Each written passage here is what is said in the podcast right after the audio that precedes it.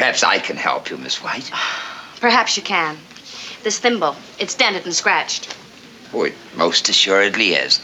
Now, why don't you take it back to the gift department and... Mr. Sloan, I just explained to Mr. Armbruster here I did not purchase this in the gift department. I was taken up to the ninth floor.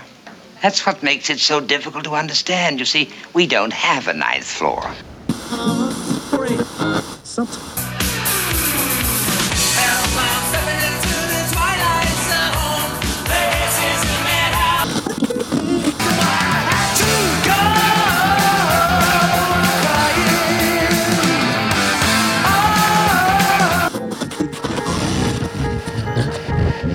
Come on, we're gonna go for a joyride.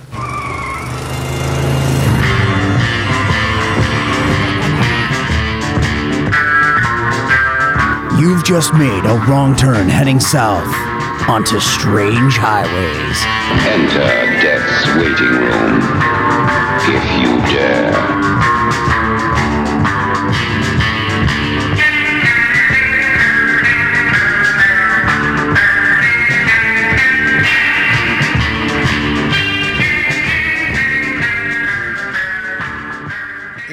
Welcome back to Strange Highways. I hope you guys uh, suffered through uh, the Mr. Bevis episode like we did. And we're back to talk about a great episode. I am Paul. And I'm Kevin. Uh, settle down on the Mr. Bevis hate there. Jeez. never never going to happen. Yeah. Uh, join, joining us this week, we have a very special guest. Very excited to have my buddy Tom on from the wonderfully insightful uh, uh, Film for Thought podcast. I almost said Talk Without Rhythm. Already botching the introduction. Um, Tom, thanks for coming on tonight. Thank you so much for having me. I appreciate it. Yeah, it's uh, it's been a long time coming. I reached out uh, last time I was on Film for Thought, trying to figure out what episodes were your favorite, and I wanted to get you on. And I think we missed the last one about four months ago, so I'm Ooh. glad we could finally get you on. Yeah, um, After Hours, yeah, After Hours was one that you uh, spoke very highly of, and it's a pretty well-renowned episode. So very excited to talk about it. Um, before we get started, though, I wanted to ask you uh, just your history with Twilight Zone, and uh, I know a lot of us grew up watching it. I I can't assume everybody did, but I was just curious to see your viewing history with it. I started Twilight Zone about three years ago. I remember it was actually um, the 4th of July. I saw on TV they had, um, I think it was on the Sci Fi Channel, they were having a marathon. Mhm. And I'm like, you know, I never watched an episode. I know a lot of people like it. Let me just uh, turn it on. And I, I was just instantly hooked. And then I started look, doing more research online and just watching more and then finding out they were all on Netflix. And I just marathon them. I would watch one every night before I went to bed.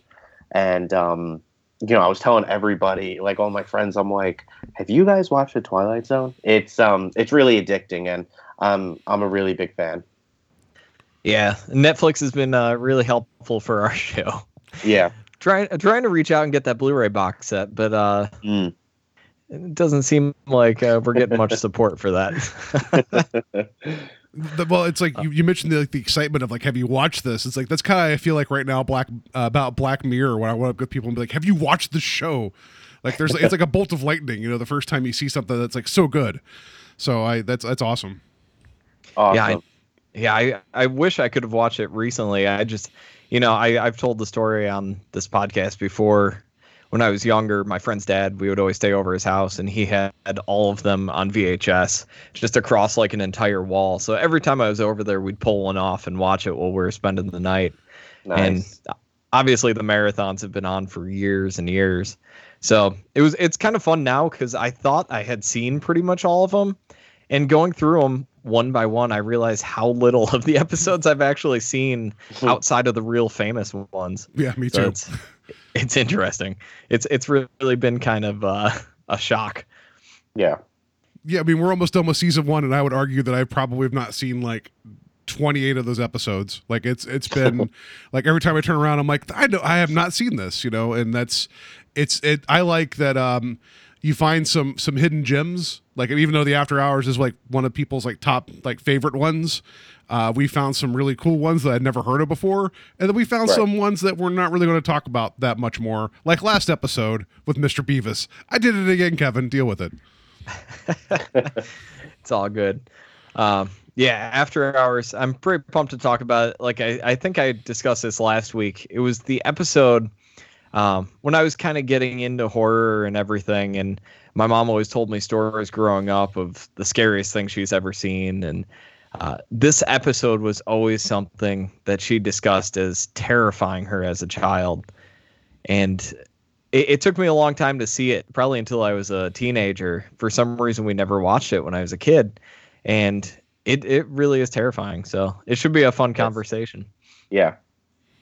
All right, so yeah, let's just go ahead. We'll go and get into uh, the um, the the air date. I don't know what I'm, what I'm talking about. So season one, episode 34. Uh, air date was June 10th, 1960. Uh, number one song is still Cathy's Clown by the Everly Brothers. Number one film uh, is Pollyanna. Uh, I just want to mention briefly in passing, Hayley Mills won an Academy Juvenile Award for her role in this. I did not know what that was. It's a seven inch tall version of the Oscar that was handed out uh, intermittently over 25 years, and that was the last year they gave it out. Was to like a kid actor. I didn't know they had tiny Oscars. Anyway, I thought that was weird. I feel like that's kind of insulting. It's just like eh, you're less of an actor because you're younger. right? Yeah. Um, so I couldn't find anything newsworthy from the air date, but I did find something four days previous, and it's it very much ties into the times they were living in. Um, so um, the first fixed rate heart uh, pacemaker with five year uh, was a mercuric oxide battery and designed by a team headed by whatever doctor was implanted in a patient. So the first pacemaker, right, fixed rate pacemaker. The same day, the American Heart Association announced a statistical association between heavy cigarette smoking and coronary heart disease. Uh, with heavy smokers having 50 to 150% greater death rate from heart disease than non-smokers. That seems very appropriate for the times. So I got a you got a pacemaker and smoking's bad for you finally. Yeah. I thought that was Um, funny. The only news story I could find is there was yet another major plane crash. I feel like I feel like every time I'm researching the air dates for these episodes, there's some crazy plane crash that kills like the entire plane, all the passengers. I I just man, it must have been terrifying stepping on a plane back then. I mean, we'd only been flying for about 50 plus years, you know, like we, we're working out the kinks. It's fine. Tom, you dying over there? you, you know it's so the allergies are horrible in new york you you got to see when we're when joe and i are recording a film for thought half half of the show is just us coughing it's bad That's funny. Um, cool. So I will jump into cast and crew here. This episode was directed by Douglas Heyes, which we've previously discussed in And When the Sky Was Opened, Elegy, and re- most recently, The Chaser. Yeah. and and- uh, he he ended up doing some stuff after that as well. But there is a definite line of improvement between all of these episodes, getting up to this point. That's true. And I was going to mention you just said uh, airplane crash. We had talked about uh, during the Chaser that he was given the opportunity to direct this episode and the Chaser because of a plane crash. So that seems appropriate. Yeah. Man, I'm just, these planes were going down left and right. That's And there, terrifying. there was something on the wing. They just no one believed them, but there was something on the wing. Wrong episode. Uh, yeah, so if you want to hear us talk about Douglas Heyes, you can go back to the And When the Sky Was Opened episode where we kind of dig into his filmography a little bit more. But for sake of time, I will not go through that again. This episode was written by our best friend Rod Serling. Uh, go figure. yeah right So we'll jump into cast here. We have Anne Francis plays Marsha White, who was only in one other Twilight Zone episode called uh, Jess-Belle. I think it was in like the third or fourth season.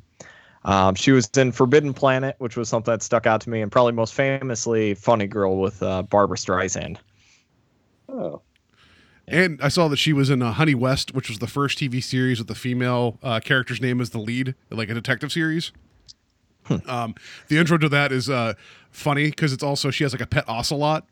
I don't know why that show only lasted two seasons. You had me at female detective and ocelot, and it you know, but That's pretty awesome.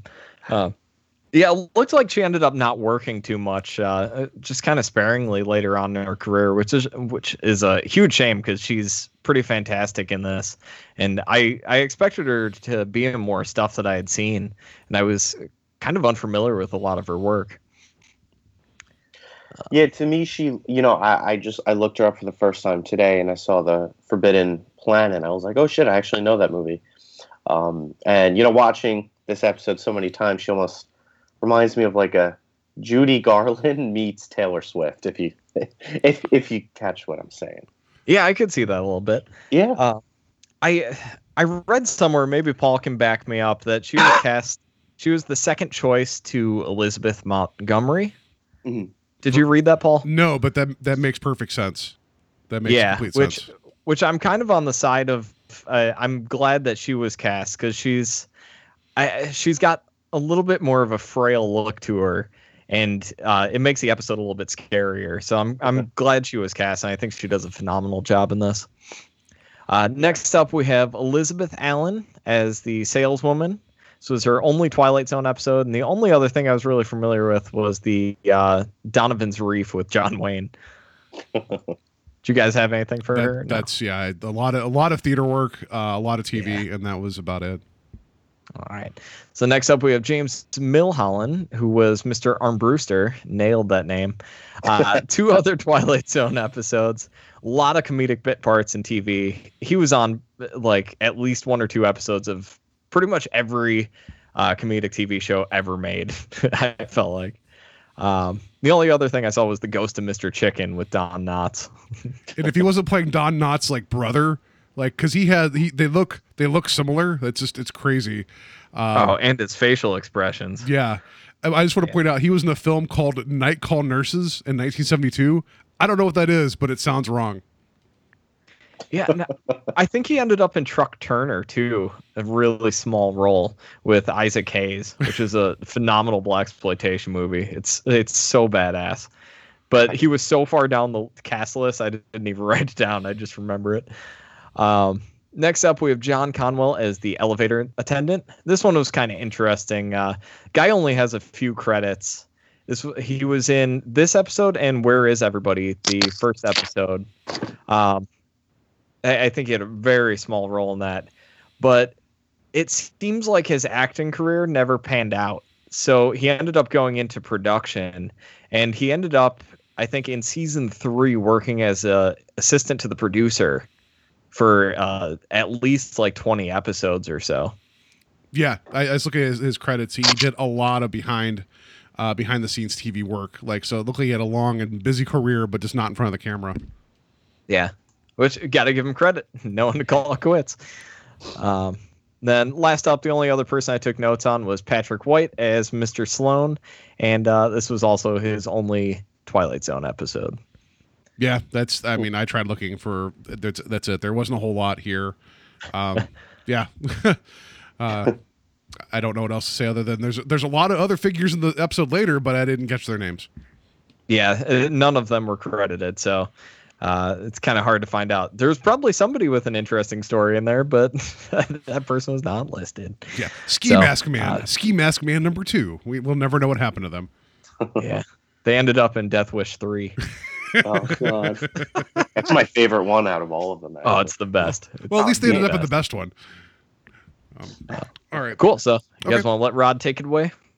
Express elevator to the ninth floor of a department store. Carrying Miss Marsha White on a most prosaic, ordinary, run of the mill errand. Miss Marsha White on the ninth floor. Specialties department looking for a gold thimble. The odds are that she'll find it. But there are even better odds that she'll find something else.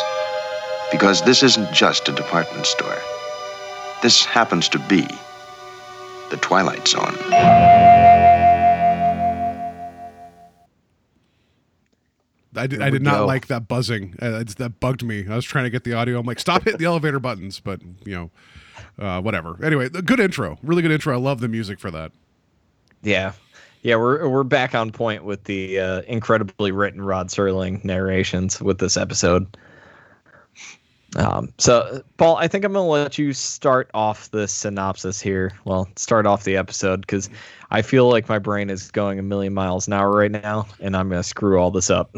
okay, so it opens on um a, a, a department store, and where you have it, it's it's a wonderful long like tracking shot of uh, Marsha going from counter to counter, like kind of looking through the the merchandise, not sure what she wants, kind of looking for something.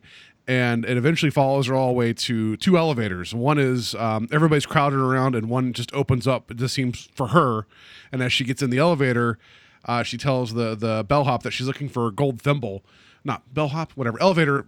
uh, He had a hat on, and he's like, "Okay, well, we're gonna go like we'll go to the ninth floor at specialties," and so that's where it kind of it takes off. Um, that's where the episode just takes that that turn from oh it's a department store to this is getting weird in a matter of like a minute and a half. Yeah. Yeah. Uh, gotta gotta give credit again to Twilight Zone for uh, 20 minute episode and getting right into it. Um, I, I will agree with you, Paul, with the camera, the movements in that beginning scene with her going around the store. You really get a sense for how this episode is going to look, and I, I was so blown away with some of that, and it, it you can really tell it was like a soundstage setup that he could pretty much go anywhere. There was stuff that felt like he was on a track. There was stuff that felt like it was handheld following her. It was just it was gorgeous looking. Uh, Douglas Heyes uh, said that the set was originally a large newspaper office that they converted into a department store set, and it makes me wonder. As the episode goes on, you see three floors, and I don't want to get too far ahead, but you see the busy first floor, the busy third floor, I think, or mezzanine, and then the top floor. And I and I swear that was all the same set, and just the amount of switching around and planning to get all three to look different. That that's pretty cool. Yeah, yeah, I'm sure that's how they did that. Um, I love the way that she, um, when it opens, I love the way that she, um, you know, interacts with the clerk. You know, she, it, it's funny. Like to me, that this Marsha character, like she almost comes across as a bit of a bitch, but I don't know. Is that just the way they spoke to each other back then? Like, you know what I mean? yeah, she's definitely got the uh, "Can I speak to the manager?" attitude. Yeah. and uh, working in retail for a, a long time as a teenager and everything, uh, you come across those people that kind of have that attitude as soon as they step in a store. So I, I- you know, I, I, I don't know what they were going for with that, but I did find her likable to an Yes. extent. So I don't think that she was overwhelming. I, I, I don't know what they were going for at all with that. Just try, trying. Maybe it was kind of the way they spoke to each other. It was just a little bit short and fast, and it comes across bitchier than we're used to. Or, or maybe um, maybe they wanted her to come across as like this, you know, upper class, you know, woman. Yeah, because later on, when uh, you have some voices, they say uh, what it was a thing, climb off of it, you know who Yes. you are and Right. stuff. So yeah, I guess they're trying to paint her as just like an upper upper class, just snooty shopper. yeah. well, you could also argue that maybe she doesn't know how to interact with people. You know, it could be. Right. Uh, well, yeah, uh, that, yeah, good point. that because I mean, you know, not to not to get too far ahead, but how often, how many people has she talked to? Right. That's true.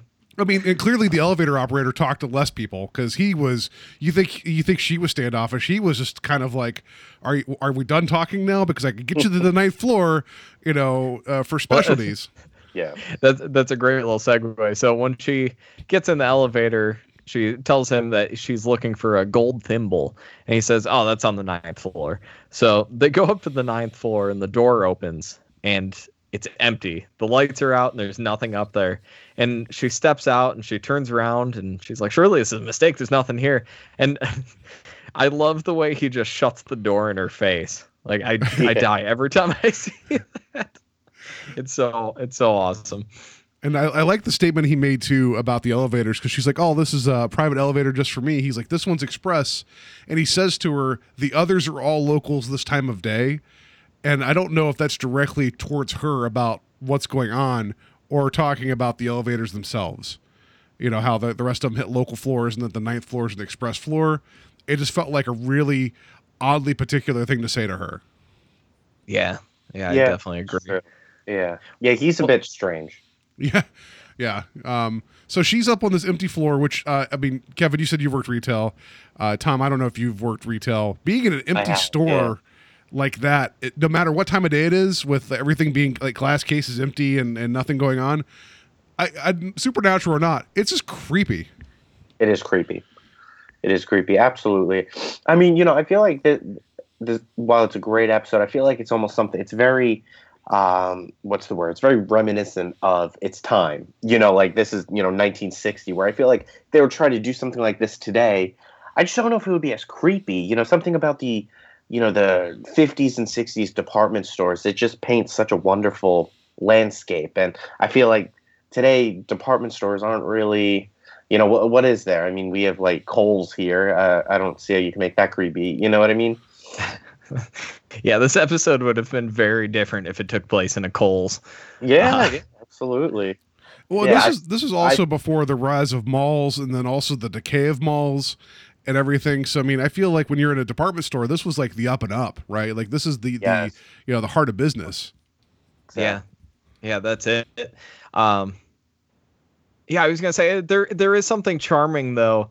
You know, growing up, I kind of caught the tail end of department stores, and they were not looked on as highly as they were back then. yeah And uh, I I just, you know, I I never really shopped in department stores, and they're still kind of around, but not nearly as cool. So it's it's interesting to see it just full of people, and it feels pretty realistic, especially Yeah. in that opening shot. And you got the generic busy shopping music playing.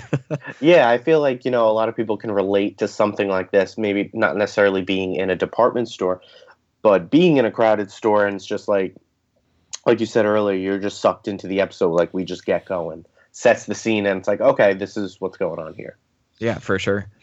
And it helps too, like when you get to the ninth floor after all the busyness, just to see how isolated she is, and how like you know the guy slams the door on her, she wanders around. Which I don't know why. My, my first thought would be like I'm going to to keep pressing the elevator button, but that's just me. Um, and as she wanders around, like it's just there. It, it's very stark. I mean, I know it's on purpose, but it just like you, you remove everything from the scene, and it's just her. You know, and when, at the very beginning, she's lost amongst all the objects almost. Yeah, and when she's up there, it they take pretty much all of the music out of it, which I think is one of the standout things for me in this episode is just the lack of a score most of the time, and it just creates this great sense of isolation and um, it, just a, a realism to it. Because you know you're you're not really taken out of it by having some bombastic score playing in the background. It's just her in this empty department store, and Well, you're in it. one of the many things I love about this episode is the lack of score, and I think that's perfect. You know, um, so many you know episodes or you know TV shows we see from back then, and even today, or even movies, overdone with the score. Whereas I feel here the lack of score adds to the um, you know creepiness of it, and you feel like you're right there with Marsha. It being quiet, having no score, shows that wow, she's like alone here. There's nothing on this empty floor. Yeah. Yeah, really good stuff. Um, so uh, after she's up there, kind of wandering around, after the elevator attendant leaves her up there, is that what it's called? Elevator attendant? Sure. Yeah. Uh, Or am I mixing that with bathroom Elevator. attendant? he's listed in the credits as elevator man, so I don't know why I Elevator said bellhop because I guess I was just thinking hotel. I, don't- I don't. I don't know. is he related to the lawnmower man? Maybe They- Oh. it seems like they had about the same amount of social skills.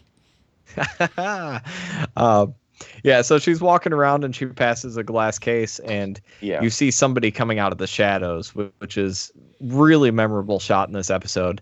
And as she comes into the forefront of the shot, it's a store employee up there who asks her what she's looking for. Yeah, and this is the part of the episode that, like, watching it and rewatching it, I'm still confused by. Like, I get, I mean, I get ultimately where the episode ends up, and I, and I think it's wonderful, but I don't, I don't understand the point of the conversation that's had there. It doesn't seem to move Marsha forward, other than to unnerve her.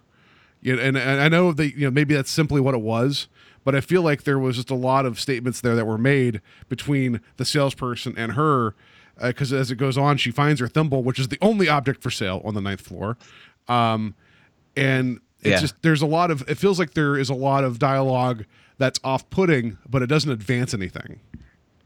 Yeah, and you know, with where this episode ends up, it almost seems I mean it's it's adding to suspense and it's adding to the story and adding to the mystery and everything. So I understand why it's there, but with the ultimate goal of that store employee that's up there and what she's trying to get Marsha to do or realize, um, it seems like she should have just come out and said it. Like why Right. why go through all the games with it?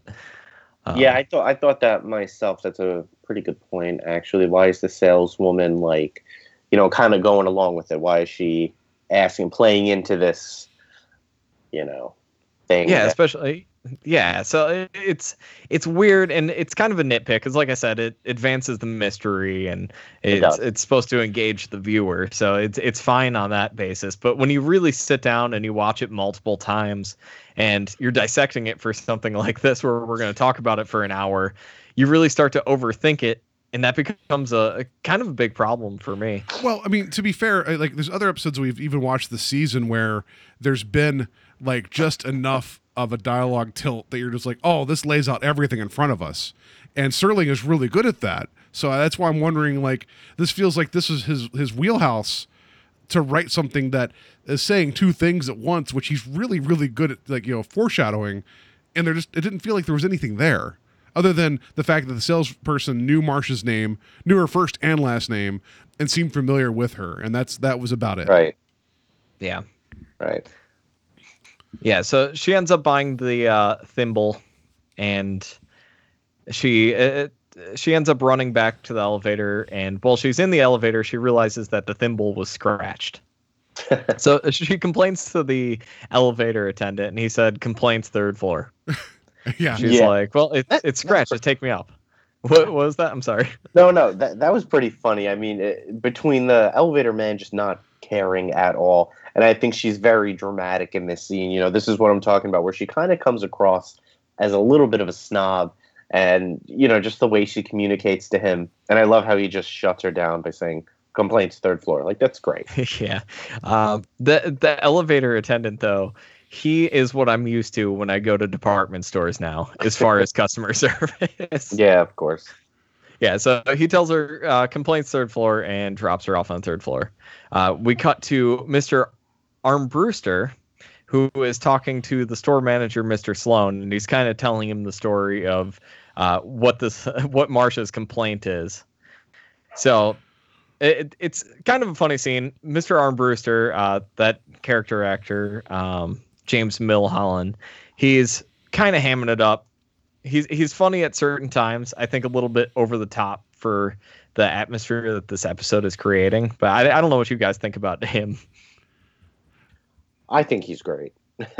I You like him? Yeah, I like. do. I, don't dislike I do. him. I just think he's he's a little bit off from the rest of the atmosphere of this episode. That's that's all I think. Like he's funny, but Well, he Yeah, just feels he weird comes, to me. He comes across almost like a little flamboyant, um, almost like a theater actor in a sense. And yeah, I, I actually like that. I can see why that wouldn't work for some people because it does seem very different. Like everything has a very serious tone. Then you have this man come in there, and he's definitely different than everybody else in the episode. But I kind of like that. It kind of grounds it in reality a little bit, and uh, I appreciate that. Yeah, and it, might be coming off because uh, I mean you've heard Paul mention the last episode uh, was really heavily com- comedically based, and it, it didn't really hit for us. So it, it might be one of those things going in order and coming off of not the best comedic episode that Right. maybe I just didn't want any comedy in this going around this time. Well, okay, he, course. he, 'Cause I- he plays it really broad, and that's fine. I just I don't know if it fits this episode, but if you would have put him in the previous episode playing the guardian angel, I think he would have had something there because he actually had a lot of expression and a lot of um, not that he I mean he was chewing up the scenery, and it was it was fine. Like especially at the end when he's bustling about the store, like kind of doing like the daily opening, right? Like I he was entertaining. I, I liked him. I don't think he was the best fit for this episode, but he was also my favorite part of the episode, if that makes sense. I guess. It's weird, I know. don't know. Um, yeah, and speaking of Don Knox, some of uh, some of his uh, Don Knotts, excuse me, uh, some of his expressions looking off camera reminded me of Three's Company so much. I can see that. yeah. So uh, they end up going out and talking to uh, Marsha, and the manager politely tells her, uh, "Why don't you go and return that thimble to uh, whatever area of the store she got it?" And she says, "I got it from the ninth floor." And he politely tells her there is no ninth floor. And uh, as she's talking to him, she realizes that the uh, woman who she spoke to up on the ninth floor is actually standing there in the store. And sure enough, it, it ends up being a mannequin there.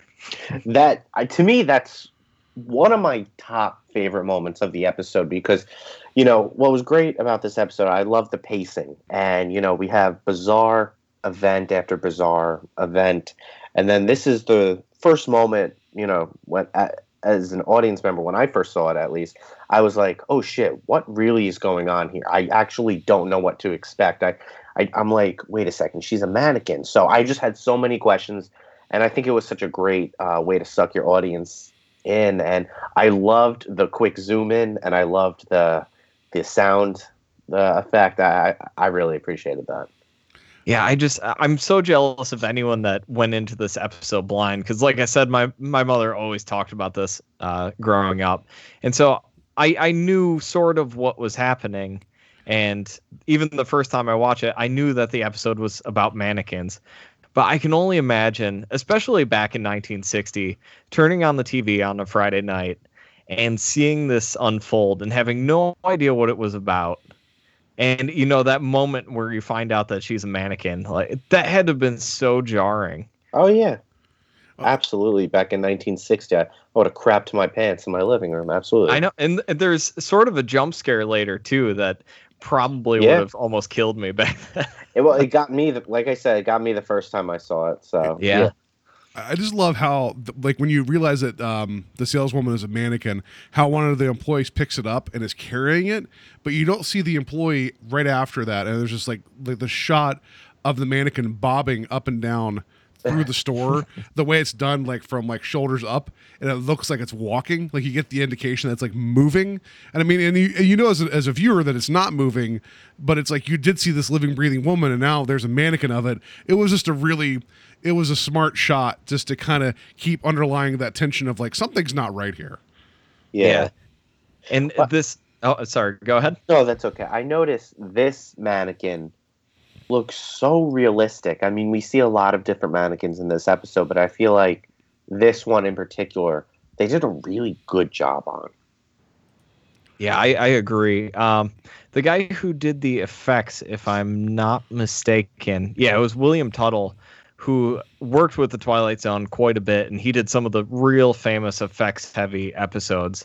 Um, which what what was the one we just discussed a few weeks ago, where he did the aging of Oh, the uh, long the live Walter um, Jameson, where he uh he aged. Oh, what's his face? Uh, but it was like he used the red and green lights, and it was that was really cool. Yeah, so it was the same guy in the makeup department that was making up these actors to look almost mannequin like. And then I'm sure he was involved with the art department and uh, trying to fashion the mannequins like that. So I, I would say all of them are, are really impressive looking. Yeah, It- absolutely. It, at no time does it feel like it's it's corny. You know, it, it doesn't feel Yeah. dated. Um, it looks like if somebody turned into a mannequin. It's it's So- pretty perfect. yeah, and considering the time, it being 1960, uh, really impressive. So the the three the three main actors that end up uh, being actors and mannequins, and we won't say who, you know, so keep guessing. Um, there was there was some debate about how to pull that off, and the actual mannequins they actually took moldings of their heads and then painted them and all that stuff. So that's actually the actors' heads that they use because the other mannequins, if you look, they're all they're all stylized except Yeah. for you know the main Yeah. ones, and then um, there whenever you had uh, close-ups of people that were mannequins, but there's that transition between being a mannequin and acting. Um, they had to figure out some type of makeup work to kind of sell that. But uh, Buck Houghton said that he knew that if they if they cut away from a mannequin to an actor real quickly, that people would would kind of would kind of brush it off and, and not buy into the the concept. So they really had to figure out a way to sell it, and I think they did a really good job of it. Yeah. Yeah. Yeah, much better in mirror image, right? Don't. God damn I like episode. their image quite a bit. Oh, I, I love the episode, but it's It- it's until been the a last- point of contention. until the last minute. It's a really good episode, and then the last minute makes me so mad. Like you could, Yeah. like twins. You could have used twins, but anyway, go ahead. Sorry, Kevin. You're gonna get me mad. Um, I don't even remember what I was talking about, but I'm I'm sure that William Tuttle was responsible for doing the molding of the actors' faces for that. Then, uh, hats off once again because incredible. So uh, next we see, I, I think it's Mr. Armbruster is telling the store manager that she's resting after the scare and she's in the back room. And uh, she has a great joke, and seeing that we're based out of Cleveland, not not Tom, but uh, me and Paul, uh, she said he says that she he wishes she oh my god I can't speak. He says that he wishes he could send her somewhere west of Cleveland, which made me laugh. Yeah, I thought that was a nice little little nod to Cleveland being a place with uh, jobs at the time and being a, a place people wanted to go. That- yeah, how- everyone that- wanted to go. that one went over my head. I've never been to Ohio. well, because he's like, I don't care where she goes. What was it? Because like, as long as it could even be west of Cleveland, Chicago, or Honolulu, I think is what he said. Um, because she was still passed out on the couch, and and then he told an associate like, get her out of the store. It's closing time, and then she gets distracted, and then it, the store closes at six. And then at six thirty, no one bothered checking on her. By the way, on on Marsha, yeah, I thought that was strange. right? It's like we have a non-employee that's here in the store. All right, turn the lights off. We're go- we're done. Yeah, yeah. Um, Yeah, so she ends up waking up and uh, she gets up and the store is dark and empty and closed. So she starts walking around yet again. And this is the part where I really noticed the lack of score. And, uh, you know, this scene is really terrifying of her just walking around with all the mannequins yeah. are surrounding her. Um, I, I, there's just something inherently creepy about it. You know, and uh, the lighting in this just really plays it up. And she bumps into a few mannequins and uh, this is another thing like you were talking about the mannequin bobbing there's the one i think she bumps into it but you don't really notice her bumping into it and just kind of rocking back and forth so it's it's almost like it moved at her but then she ends up bumping into the other one and it falls over and that ends up being the elevator attendant The uh, one that yeah, she walks by and she sees this female mannequin, and the handbag is shaking on the hand, and I think that's creepy as shit. I'm like, holy crap! I mean, at this point in the episode, I'm like, these mannequins alive? Like, I think these mannequins are alive. Like that. That's where we're at. Yeah. Well, it's the kind of stuff like you know, I uh, on the other podcast I do, I always talk about ghost films and I love the subtlety of ghost films like stuff in the original Haunting, um uh, what was the other movie? It, the Changeling stuff, you know, where it's just a chair moving. Right. And it is the scariest thing you've ever seen. And it just it maybe a door creak a little bit. Uh, Even yeah. I'll give it to paranormal activity. They did it so well. You know, you see the door open, and that's all you see for like 15 minutes. But you're sitting there with chills going down your spine. It's the same thing with this, where you're walking around the silent uh, uh, soundstage, and just that little bit of movement is enough to terrify you. Right. It's just so well done. Oh, sorry. I, I was I was scared. I was so there? scared Okay. by talking. No, I was um just Sorry. thinking about like uh there was also the bit too where she was uh like asking yelling for help or whatever and she's like yelling through like a bubbled glass and there's a distorted image of her face and it's very was freaky. that's creepy. Like I, I got a still a still of that when I go through and capture images, and even pausing the screen and capturing that made me uncomfortable because there's something about like I don't know. It looks uh, it looks like um like a beehive or like a like a, a wasp's nest or whatever, but you're like looking through it, and it's really it, it's very alien looking and it's and uh, douglas heyes did that on purpose i mean obviously he shot it but he said he had some fun with the different textures and different things and and just kind of went like um, full tilt and different ways to creep people out and that's probably the thing that makes me the most uncomfortable is just um, that that single image of you can't see her face directly but there's a human face behind distorted glass it really bothered me Yeah, and it kind of plays into the uh, final uh, uh, theme of this episode with identity and everything. Just having that muddled vision of who she is through the glass. Um, but this is what I was talking about with Douglas Heyes just getting better and better with the series because we saw the inventive nature when we were watching The Chaser and how he built that the library, you know, and, and just having that built for the episode and just having such incredible shots in there, and uh, just the camera work and just the way that he almost mirrors the opening camera work of it following her across the aisles and everything, but this time in an empty, silent, dark version of that store.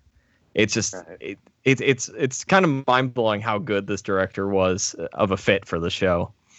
Yeah, absolutely. Is, is this is um the last of his episodes he directed? I think it is. Uh, no, actually, I'm sorry. No, this is his uh, fourth of nine. So never mind. I was Yeah. wrong. He's going to do some more. Thank goodness. I'm glad he's sticking around. Whatever happened to that guy anyway? Um, no, but so then she ends up back up on the the the ninth floor, uh, where um, she the, the the doors open and the saleswoman mannequin's there, and she freaks out. And it was it's a it's a real easy effect, but it's awesome where the camera moves with her to the the back of the elevator, and it moves away from the mannequin, and then the actress walks in to talk to her. So it's a nice quick changeover, and it's a really great effect. It's a real easy effect, but it, it works so well. Yeah, and that's the other good jump scare I was talking about in this Yeah, this- episode is when the door opens and uh, that store employee is standing there as the uh, mannequin. This was probably the scariest moment for me in this episode. I would say. Just, Yeah, just I'd- I'd opening a door on a agree with mannequin. Yeah, that'd be terrifying. well, I used to do that when I worked in retail. We had the cardboard stand-ups of celebrities, and I would put them like outside of the back room as one of the other employees was turning off the light. So when they'd open it, there'd just be like, there'd just be like a giant Hunger Game stand-up standing there. Oh, that's awesome. yeah, it's terrifying. When we worked at Blockbuster, we had an I Am Legend with Will Smith uh, stand up, and it was like about full size. And where it was uh, in the store, like if you turned your back and was working the counter, it would look like someone's like not directly in front of the counter, but like a row back. And every time out the corner of my eye, I'd think there's someone in the store, and I'm like, it's this goddamn Will Smith. Like every time he got me, Every time. every time. Um, yeah. So uh, uh, where were we? Yeah, th- this was. Uh, You have the salesperson who walks into the elevator. She's yeah. Kind of Her- comforting Marsha. Marsha's crying in this episode. That's where I was trying to get back to. Yeah. Is so convincing. Just the way she's uh, sobbing. It, my God, like I, I was kind of blown away with her performance because she's kind of stiff at the beginning. You know, we talked about her being kind of stuck up and Yeah, everything. yeah. You said she was stiff at the beginning. Oh, oh, uh, Almost got it yeah, no pun intended. sorry. Um, Go and I- ahead. Uh, I don't think we talked about the voices calling her either. Mm. Because I think that happened downstairs. It did. It did. I'm sorry. We, Wow. I skipped right past Yeah. that.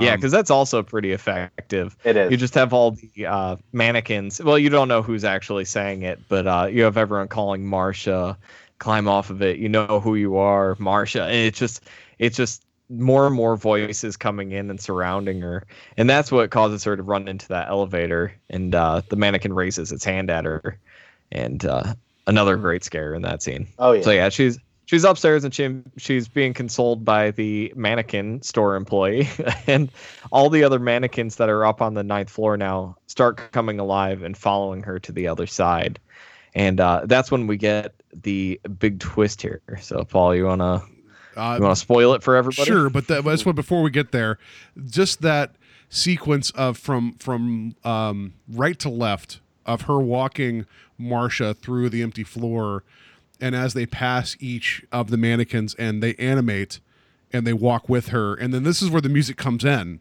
It's it's a really it's a really great shot, and I I love it because like this like I'd seen this before a long time ago, and I'd forgot about the sequence, and this is the part that just like that was that I think just really really cool how they just timed it where it was um uh, just I don't know how to describe it. Like everything was animating and joining her as they got to the edge uh, over by the brides um, and then the realization that they're all trying to remind her. It's like remember you know who you are remember what's going on. And then it then it suddenly occurs to her that oh yeah I'm a mannequin too. I've been gone for a month. Uh, I don't know what it prompt like how long it took her to figure that out but yeah so I guess there's a a, uh, a mannequin program where they all go out for a month at a time like an exchange program and go out and visit the world, and then they come back. It's like uh, what do the Amish do? Is it Rumspringa or whatever Yeah, it is? that's what it is. it's like mannequin Rumspringa. Uh, What a Yeah, it- creative idea. You know, like who the hell came up? You know, how do you come up with this shit? I, I, I never would have guessed that, and I just felt like that was something so refreshing. I, I Well- haven't seen that before. I'm sure Paul will discuss some of the uh, the uh, uh, what was it?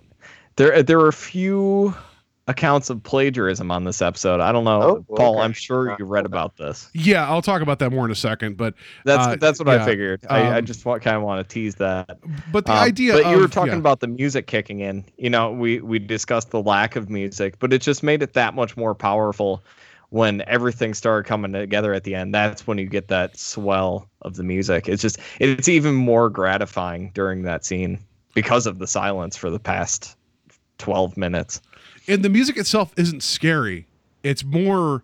I mean, it's, it's it's the same score from Where Is Everybody, so I guess your mileage Yeah. may vary, but um, it's more uh, not not hopeful, but it's um, I, just don't know what the right word for it is, but it's not scary. It, and and once she figures out who she is, the mannequins aren't scary. You know, it's more like she, it's it's like her family. You know, and it was more.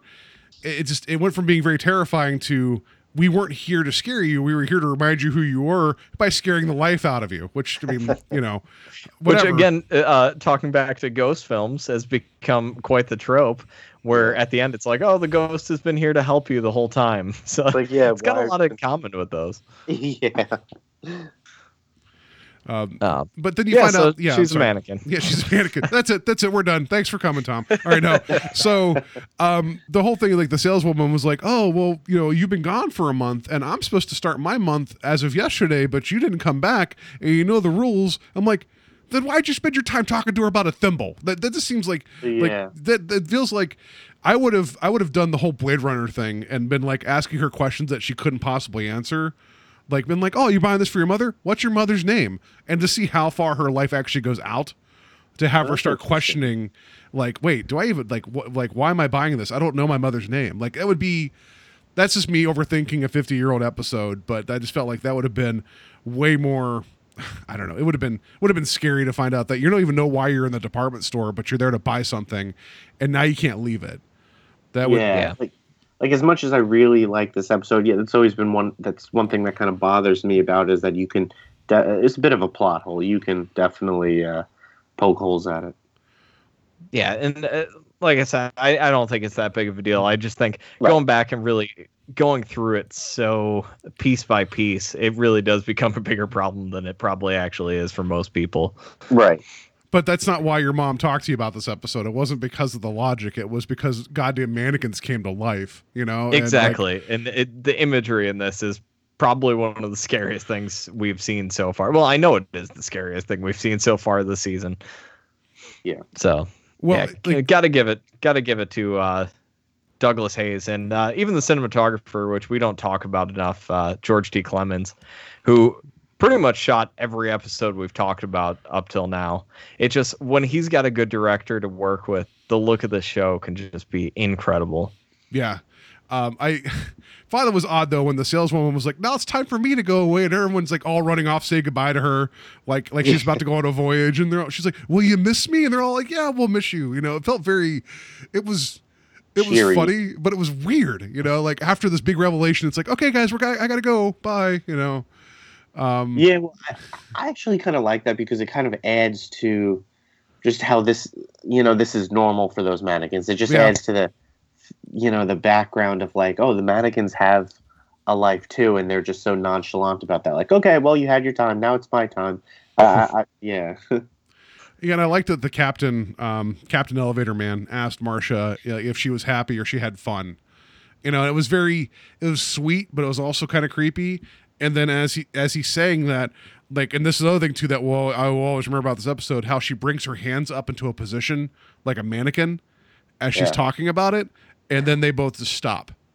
Like it's very that gets me more, I think, than than um, some of the scares, just because of the whole like the self realization of what you are, and now it's time to go back to sleep. Like that's very. Um, oh, it. I, they didn't linger on it so long to show where her hands were, but it was very. That, that was um. it's a very unnerving part of it. Yeah, I actually got goosebumps just thinking back to it. Yeah. It really is. There's so much just unbelievably memorable stuff in this episode, and you know, I uh, he's so good at writing. You know, it- the reason the show has lasted so long is that there's so much he has to say underneath the plot of the episode, and I just love the. It's a pretty heavy-handed concept in this episode of just self-perception, who you really are, what people perceive you to be, and just identity and everything. And w- our subjects he's touched on, but I think this episode really nails it home with all that stuff. Yeah. Yeah. I agree.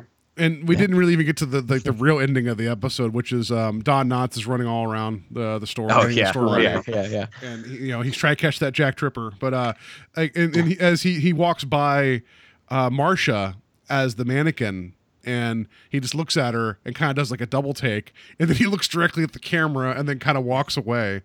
You know, and it's it's um, and then the camera focuses on her, and then you have Serling's in narration, and that mannequin looks so much like her. It's amazing. Yeah, it does. Yeah. It- again, just incredible work with those mannequins. Yeah, that guy looking at the screen. I feel like again, that's only something that would work back in 1960. I feel like if you try and do that today, it'll be like, oh, that's just ridiculous. Oh yeah, he's he's definitely an actor of that era. He's a character. It's like I almost yeah. expected to hear like a muted trumpet with him looking at the the screen, you know, like just hearing that wah Yeah. wah, and I'm like, but at least they didn't do that for a show for an episode that didn't have a lot of music. Um, well, next yeah. episode we actually follow his character, and he finds out he's a cartoon. So I like I it. watched that. Um, so so yeah, I mean, I guess now I'll mention uh, like Kevin was was uh, alluding to. There's some controversy around this episode about where it came from. And so basically, what it came down to is that there was a guy named John Collier who wrote a story called uh, Primrose, or sorry, Evening Primrose. And it was a story about a woman who went to a department store and became one of the night people. I don't know if that means she works second shift or what. Um, but and it was on a radio program called Escape, uh, and it played in 1947.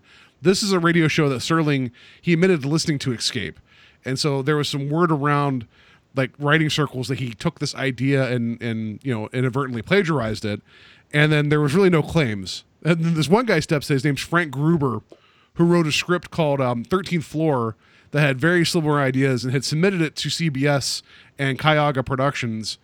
And well, and yeah, also was at one point sitting on the desk of producer Buck uh, Houghton, who did uh, or Buck Houghton, who did Twilight Zone. oh, I didn't know so- about the desk part. That's that's funny.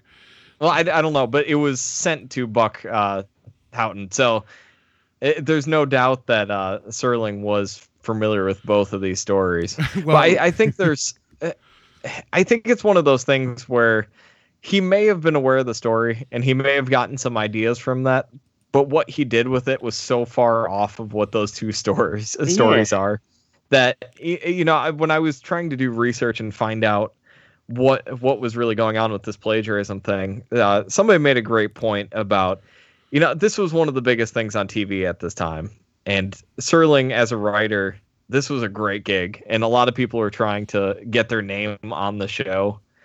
So just uh, by claiming plagiarism and all that, and all of it ended up being pretty unfounded at the end of the day. Uh, it was just kind of a way to glom onto the success that Serling was having with this show. So I, I don't necessarily take any of it to heart because I think the teleplay that he ended up with ended up being so different and so I you know I haven't read Evening Primrose and uh, I don't think I'll ever get to read Thirteenth Floor because it was unused as far as I know. Um, but I read quick quick synopsises of them and it, they seem so different. So I I'm gonna give it to Serling. This is pretty Yeah. solid teleplay. It sounds like yeah, he maybe he was influenced, but he ended up making it his own, which I I agree with Kevin. so Yeah, and I'm I'm happy he didn't put the uh, empty floor as the 13th floor because I think that's a little bit too on the nose. So I'm Yeah. happy it was just the ninth. Yeah, that's cool. So uh, it goes a little further, a little bit more color uh, to this. You'll get, you guys will get a kick out of this. So Gruber was kind of bitching about Serling in these writing circles about stealing his idea. So on December 6, 1960, Serling sent Gruber a copy of the After Hours script, confident that he would see that they were different enough and that would end the argument. Five days later, Gruber wrote back a reply, and this is like in, in quotes, uh, filling two pages full, uh, voicing political differences before getting down to the reason at hand. So he was griping to Serling about their difference of politics before he accused him of what it was going on. And basically, he said, I see that like these stories are different enough after the first few minutes, but he said, however, basically, I still find it hard to be convinced that you had not read the 13th floor. Uh, the missing floor, not only the theme, but the background is also a department store. So this pissed off Serling, and two days later, he wrote back to Gruber, and I'll, I'll read the entirety of the sentence here. This is really funny. He's like, uh, Frank, it strikes me that my detractors had better stand in line because more than one claims that the after hours is theirs. I checked with the CBS story department after your last uh, note and was told by someone in Glickman's office that there were six to eight stories that he knew of involving odd floors and buildings that were not actually there and or mannequins who came alive. I inject this only to insert what I hope is the last nail in the coffin of this argument. And it went on to say that that was the last time Serling heard from Gruber. Interesting. really? yeah, that's that's so funny. I just like the Gotta Serling was like, "You made me mad. I'm going to just, I'm going to just show you how dumb you're at. Like you're like you're not the only one to think of things coming to life and floors that aren't there. Deal with it." Uh, yeah. Yeah, I mean, it's, it's so many, and we've seen so many episodes this season where Serling just pulls influences from all over the place with writers at this time. You know, he was really well read within the science fiction community. So, how many stories are so similar? Like, how many stories, teleplays that Serling did are similar to Matheson stuff? You know, similar to uh, Ray Bradbury stuff. You know, it has, they all were kind of dealing with the same themes, just they're all living in the same world with the same things in the news like similar ideas are going to happen we see that today We you do. know we see movies coming out halfway across the world in production at the same time nobody knowing about them they come out at the same time it's just sometimes there's something in the air like that so Yeah. and you know it, with that letter and uh you talking about uh, he better get in line with his detractors and everything kind of goes into what i was saying where everybody was trying to get a piece of Serling's pie at this point. Yeah, I, just, I thought it was great that there's actually documentation of him, just him and, and, and Gruber writing back and forth. Like I can only imagine in a world with Twitter and email how bad this would have gotten, but this was like them writing letters back and forth, you know. And, I, and, and the fact that that's documented, I thought that was really entertaining. Gruber would have lost. We we all know uh, Serling's love for boxing. yeah, right. Um, so I, I'm, I'm I'm sorry, Tom. You're going to say. No, that's okay. I just I never knew this story. That's interesting. I had no idea. Thought it was completely, you know, original idea. I mean, like I said, it, it does sound like he kind of made it his own, but for there to be controversy, I, I didn't know that. Yeah, and then there's another bit of controversy too, and I'll mention It's this. hot news 50 Yeah. years ago. Uh, breaking Yeah. news. Uh, so they would send uh, stills from the show or like publicity stills and a little synopsis to the TV Guide. So uh, and then they would publish it in advance, right? So TV Guide uh, featured a photo spread for the episode with Anne Francis posing in front of her uh, mannequin, and it had um, uh, the guy, uh, uh, what's his name, uh, Millenhouse, uh, with there with kind of like a confused look on his face between the two of them. Uh, and they they had sent the blurb to TV Guide say Anne Francis helps manipulate the imagination this Friday. And then the editors of TV Guide went ahead and just changed it to Miss Francis plays a mannequin who comes to life in CBS's Twilight Zone. And it ruined Ah. it ruined the twist. Yeah, like yeah, that would piss me off. Oh, that's terrible. Yeah. That goes against everything that I was saying earlier about I can only imagine watching that going in blind, but everybody was reading uh, TV Guide back then. So nobody went in blind. Yeah, Oh, that's Oh so that's that- oh, that's so If insulting. that happened today, forget it. People would take to Twitter. Yeah. Oh, yeah, it's like if Netflix is like Six Sense, a child sees dead his dead father, Yeah, yeah. just on the tw- on the Netflix synopsis. You know, Right. yeah. uh, Um, that's the obvious one, but still. So they said all future episodes that had a twist ending were submitted with memos not to ruin the ending. Like they had to do that, you know. So Oh, my Oh, what a bad one to ruin too. right. Yeah, that is. It's a shame. This has one of my favorite twists. Yeah. So well, let's go ahead. We'll we'll go. Let's we'll, we'll rate the twist now. So. Um, I'm going to give it a three. Uh, because if the big twist is that she was a mannequin all along, that I don't know how how much that sits with me. Uh, maybe because I've seen this before and it's so iconic, it's hard for me to put myself back in that chair, not reading TV Guide before watching it. Um, I'm gonna go a little bit higher, just because, uh, like I said, if if you take yourself out of, and it, it's hard to because this is such a famous episode, and I've seen it multiple times, and I grew up hearing my mom talk about it and everything, so it, it's kind of hard to take myself out of that. But I can only imagine having no idea that it had to do with mannequins, and that would have shocked the hell out of me at the time. And I, I'm gonna give it a four out of five on the twist. And then uh, let's Tom, your thoughts? I would actually give it a five just because I feel like I've never seen anything like this before, and I never would have guessed that she was a mannequin. If anything, I would have been like, oh, you know, these mannequins maybe they're they're like dead customers or something. But her being a mannequin, I did not see that coming. And as many Twilight Zone episodes have I had that I have seen, I just feel like I've yet to see a twist that you know comes close to this. Maybe a couple ones. I don't. There's some uh, in the later seasons you guys have not gotten to yet, so I don't want to uh, really spoil anything. But I I would say this is definitely up there. Nice. Yeah. Um. Oh, there's something I was gonna say about what you were saying. yeah, I I don't know if it was just you know now with the luxury of going and being able to look up the director and making the connections like oh this guy did this one and uh, this has some similar elements to Elegy, which Rod Rod Serling did not write that episode, but um, that that's one of those things where I, I feel like it's not as original as I thought it was going to be going back to it. But I still think it it's I mean it's it's four out of five. Like this is this is one of the best episodes we've seen so far this season. Yeah, I agree. Yeah. And, um, and I with so this is one of my wife's favorite episodes. The only reason I mention that is because she has this crazy fear of mannequins, and like we can't be near like displays that much. Like we were at, at Fye recently, they had a full size Batman. She could not get that close to it. I'm like, that's not really Batman. Like he would not be in an Fye. I'm sure he'd be somewhere else. You know, like you know, at least a Best Buy. I don't know where he'd be not at. real. I don't know. We had a lot of theft when I worked at FYE, so we we could have used the Batman. Well, we went to um, the uh, the wax museum while we are out in Vegas, and it's like that's all that is is celebrities that look like you know. And I had no problem. I know I know they're inanimate objects, but it's like she could not get near them. She wanted to see them. She was interested, but there, I have a photo of her near um oh what's the the comedian from Glee? Uh, shoot, the lady. Uh, anyway, they had one of her. Jane Lynch. Yeah, that's it. They had a Jane Lynch one. She loves Jane Lynch, so I'm like, get close to it. We'll get a, a photo. It's almost like when you take a kid and put them on Santa Claus's lap and they're terrified. Oh my God. It's like she she has this look of pure terror on her face, but it's like it's it's kind of Jane Lynch. She did not want to be near her.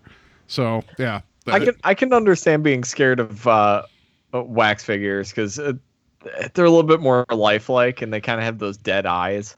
But like stylized mannequins, I'm I'm fine with. yeah.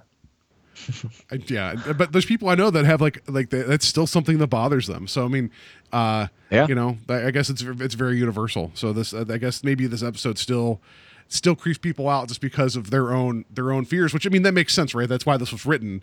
You know, like it wouldn't be scary if it wasn't something that that kind of bothered Serling. Yeah, and the idea of inanimate objects coming to life is always can be kind of creepy. I mean, look how far Chucky is gone. I was just going to mention maybe like uh, Stephen King's Maximum Overdrive is his version of uh, the After Hours, but that's just me. That's you know, that's just my Yeah, theory. I, I wouldn't say that movie is creepy at all, though. I've never seen it. oh, okay. Uh, it's out of control. I've heard I've heard that. yeah it's it's not good but it's fun all right so um yeah i think that's gonna that's gonna do it for us we've been talking about this this episode for for double its runtime so i figured that would be a good a good time to maybe close it up here so so kevin yeah, you- which yeah which I'm happy about, just because it is one of those tentpole episodes, and uh, it, it it's it's always fun to really dig into these and see. It's fun to see why so many people still love this episode, and for once, kind of share in the uh, love for it. I mean, we've we've Yeah. covered some stuff so far that you know has really really high ratings when you look online at like IMDb and other blogs and stuff, and you watch it and you're like, I, I don't see the love for this episode, but this one really does stand up. So yeah, uh, Paul, you were gonna ask me where No, no, people just- can find us. Well, that too, and then uh, obviously we're going to you know thank Tom and, and and give him all the, the the love and attention that he needs for being on our show. So Kevin, please pimp away. Yeah. Um, you can find us on Facebook, Strange Highways Podcast. You can join in the conversation on there. And again, we're going to be trying to figure out something to end this season one. So hopefully we'll get a poll up within the next week if me and uh, Paul get our shit together. Um, you can subscribe to us on iTunes, Stitcher, and Google Play Music. And if you would rate and review us on there, it would really help us out. And if you want to email us for any reason, leave us voicemail or emails, uh, strangehighwayspodcast at gmail.com. So that brings us to the end. Tom, thank you again so much for coming on the show. It was a great conversation. Oh, thank you so Oh. much for having me. I really appreciate it. Yeah, and uh, why don't you go ahead and uh, plug Film for Thought because I've been listening to you guys for almost six years now, every week in my car at work, and uh, I love the show. And uh, so happy to become friends with you guys and be able to come on the show and have you on here. So why don't you tell people what Film for Thought is about and where they can find that show? Yeah, so um, my podcast I do with my buddy Joe, it's called Film for Thought Podcast. You can go to filmforthoughtpodcast.com. You can also email us at film for thought podcast uh, i'm sorry film for thought mail at gmail.com that's bad at it you know we had to change the email. But um yeah so our show is basically we record we try to do it every friday. We review the latest theatrical release whatever you know big movies coming out. But of course we have exceptions. Uh certain movies joe and i just will not cave for. Um so, and then also we do uh, retrospectives where we'll go through an entire series. Like most recently, we did all four Rambo films, and you know, we sit there, we watch them, and then we record, we review them in uh, great detail. And uh, yeah, it's a fun podcast. Been doing it for uh, since 2011. So what is that? Six years now. So Yeah, that's it's an awesome show, and uh, like you said, those retrospectives, I've I've enjoyed those uh, since you guys have started doing them, and Oh, uh, uh, the horror ones always uh, have a place in my heart. still want to, I still want to hear you guys do uh, Universal Soldier retrospective, but I don't think I'm ever going to get Joe on board for that one. no, no. Um, I've always wanted to see that movie, so you may hear some, some thoughts from me.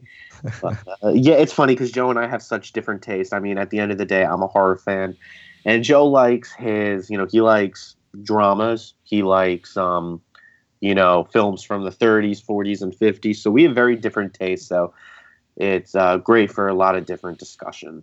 Yeah, it definitely makes for an interesting listen. So please go check out Film for Thought. It's a fantastic show. Um, so I think that does it, Paul. Yeah, and Again, again, thank and, you, uh, Tom. yeah, thank you, Tom, for being on here, uh, for classing up the joint. Uh, and so next episode is the Mighty Casey. Um, it's it's a sports episode, so Kevin's going to be really excited for that one. Uh, sports comedy Yeah. episode. So Oh God. and it has um oh what's his face uh from the Lonely uh the main actor uh was it uh uh Jack Jack Ward Jack oh, Warden? Jack Warden. Yeah. Oh, He- it's got two directors. That's a good sign. yeah. Uh, so um, I have not seen this. Um, signs are pointing towards. Um, I, I just as long as it's not Mr. Bevis, um, I think I'll be okay with it. But I, it's weird that I feel like we had such like a pothole with that one, and then then the after hours, right? It's like it was like. I, I'm glad that we had this one after that one because otherwise I think that the, the season would have probably ended on a you know a little bit of a sour note. Uh, but yeah, that's next episode. Uh, that's going to do it for us uh, for now. And uh, until next time, I'm going to sit perfectly still and wait till the next episode. Yeah, just don't fall asleep in any stores. It's never a good idea.